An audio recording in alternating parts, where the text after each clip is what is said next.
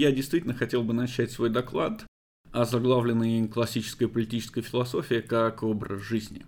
Сегодня, когда мы смотрим на философию, на людей, которые изучают философию или занимаются философией, или даже называют себя философами, мы не находим среди них тех, кто сделал бы философию не только способом заработка или изложения своих идей, но в первую очередь всепоглощающей системой, которая бы целиком ориентировала бы на себя жизнь самого ее высказывающего философа. Но так было не всегда. И на самом деле, если мы попытаемся посмотреть на философов прошлого, мы найдем такую ситуацию, при которой философия оказалась образом жизни, и причем она была или рассматривалась как образ жизни на протяжении нескольких столетий. Но, естественно, говорить о философии как об образе жизни следует начинать сначала. И, конечно, когда мы пытаемся найти того философа, который превратил свою философию в образ жизни, мы так или иначе всегда натыкаемся на одно лицо, а именно на Сократа. Сократ уникален по многим причинам, но главное из них для нас сейчас заключается в том, что его философия – это политическая философия, или вернее классическая политическая философия. Последующие философские системы, как образы жизни, не претендовали на то, чтобы быть политическими. Ни платонизм, ни эпикурейство, ни, скажем, стоицизм не имели прямого отношения к политике. Однако философия Сократа была политической с самого начала. Конечно, Сократ уникальная фигура еще и потому, что он ничего не написал, и потому мы мало знаем о его философии за пределами тех источников, которые о Сократе говорят. А таковых в основном три. Это два его ученика и один критик. То есть это Платон, Ксенофонт и Аристофан. Конечно, ко всем трем из них есть претензии в том смысле, что ни один из них не интересовался историческим Сократом или не пытался нарисовать нам какой-то реальный портрет Сократа, но все трое использовали его со своими целями. Однако эти цели вполне могут соответствовать нашей задаче, а именно очерчиванию линий философии как образа жизни или классической политической философии как образа жизни. И когда мы смотрим на Сократа в том описании, которое дают Платон, Ксенофонт и Аристофан, мы в первую очередь видим некоторые свойства этой самой философии. В том смысле, что Сократ действительно первым начинает называть себя философом. И начинает называть себя так не просто, потому что ему хочется, а потому что на то есть несколько причин. Эти причины отлично вписываются в свойства философии, созданной Сократом. А именно, Сократ называет себя философом, то есть любителем мудрости, в противопоставлении двум типам людей – софистам и натурфилософом или физиком. Сократ называет себя философом в противопоставлении софистам, потому что, в отличие от софистов, Сократ не является учителем, он не распространяет знания. Он уверен, что философия связана с фактом знания-незнания. Сократ знает только то, что он ничего не знает. И потому он не может быть учителем.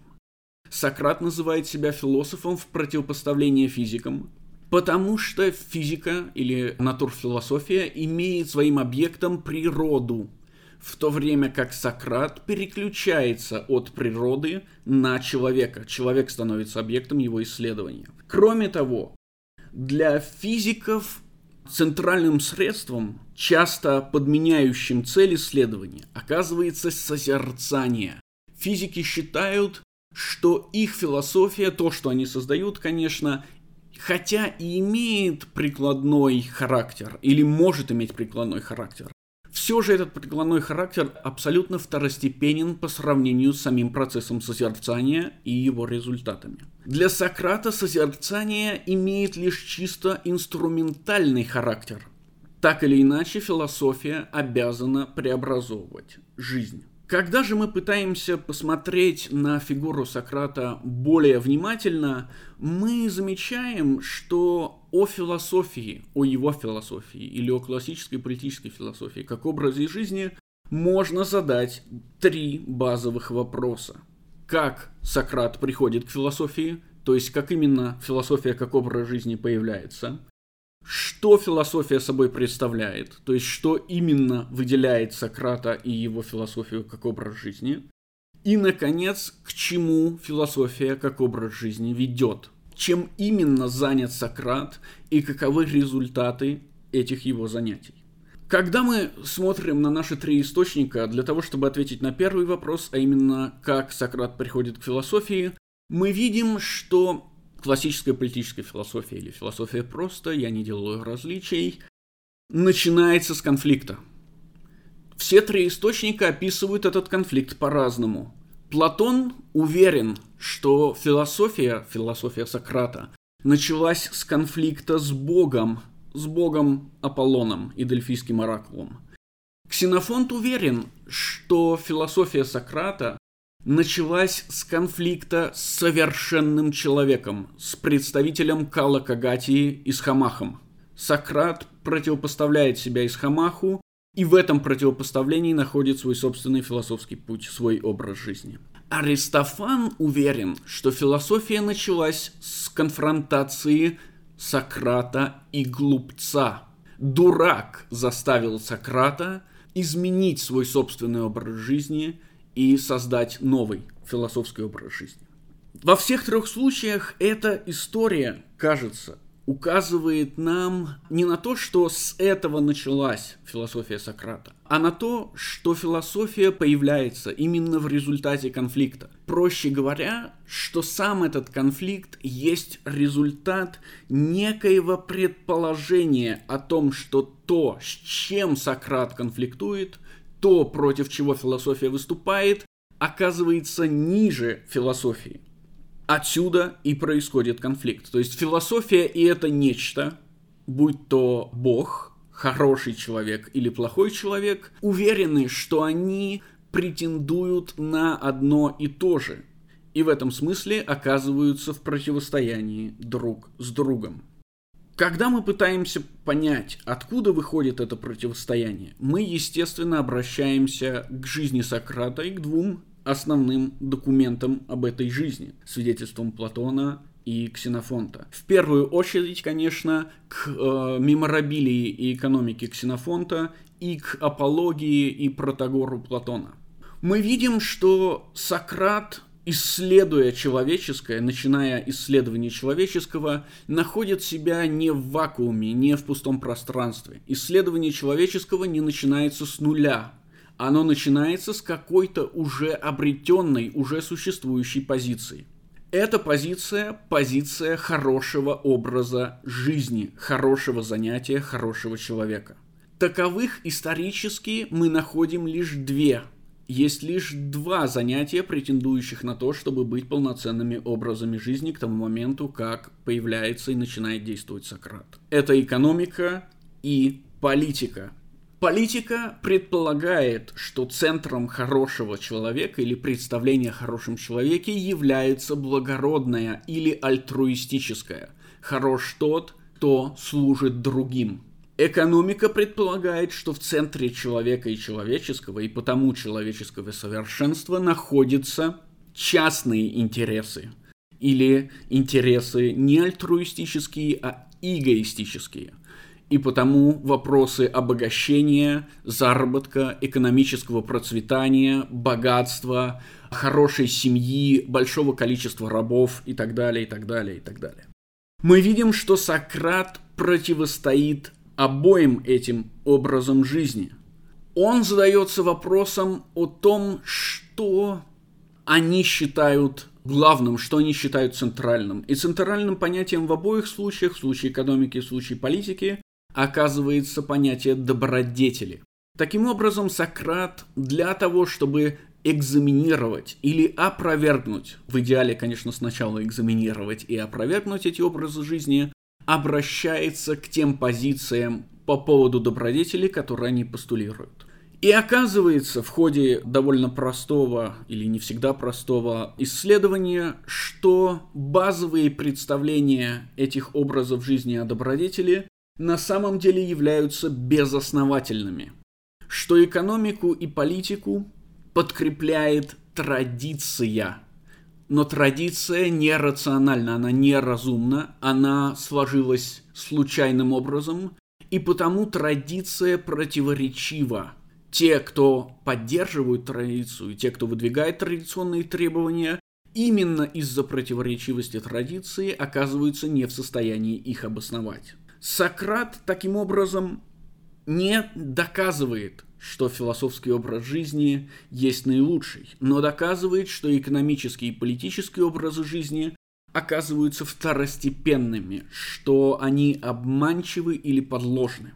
После чего мы видим, что Сократ, отрицая экономику и политику, уходя прочь от экономической или поли- и политической жизни, отказываясь в общепринятом смысле этого слова иметь семью или воспитывать детей, отказываясь заниматься политикой, давать какие бы то ни было советы на народном собрании, Сократ, тем не менее, не становится отшельником.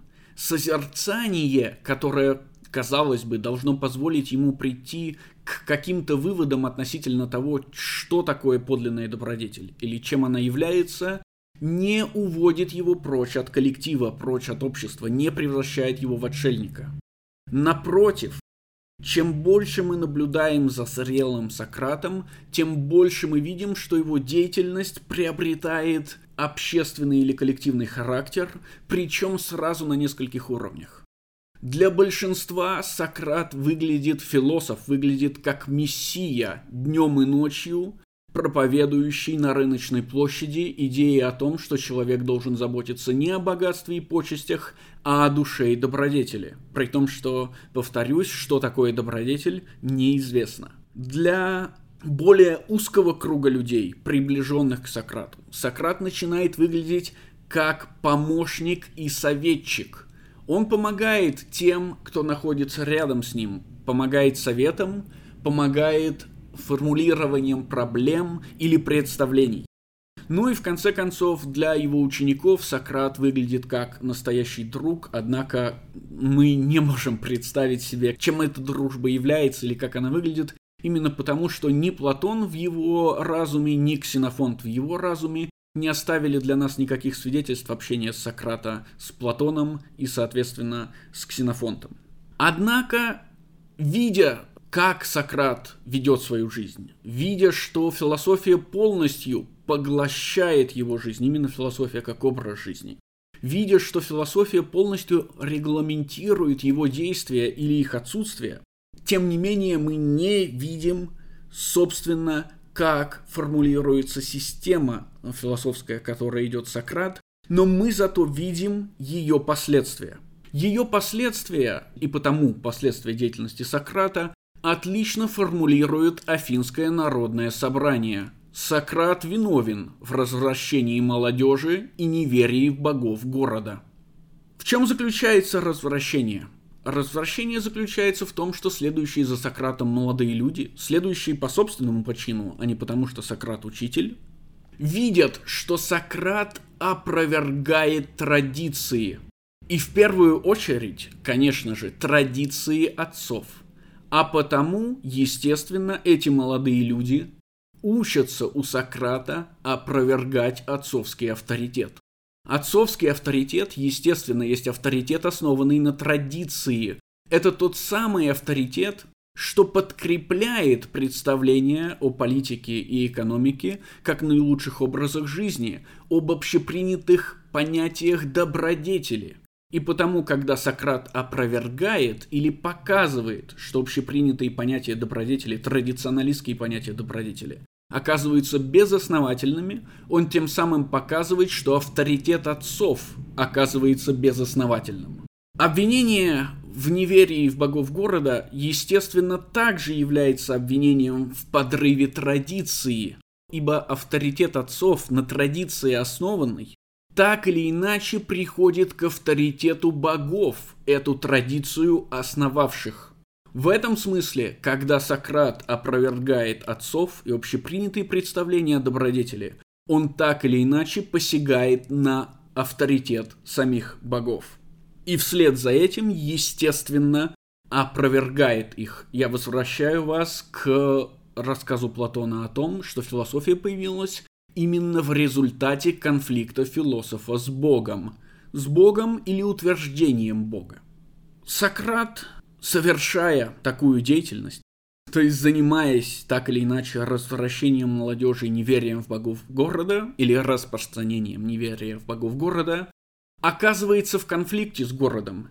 И этот конфликт, на удивление, ведет только к одной точке – к смерти самого Сократа. Сократ отказывается бросить философию в известном отрывке из апологии. Он считает, что жизнь без философии не имеет никакого смысла и ничего не стоит. Сократ отказывается быть изгнанным из города. Сократ не отказывается лишь умереть. Причина этому, как кажется, как мы видим из Федона, заключается в том, что философия и есть искусство умирать, или, выражаясь иначе, знание незнания. В своем поиске человеческого, и в частности человеческого совершенства или добродетели, Сократ не приходит никуда, философия не дает ответов. В этом смысле философия есть понимание радикальной неполноценности человека, познание факта нерешаемости проблемы человеческого, в частности человеческого совершенства.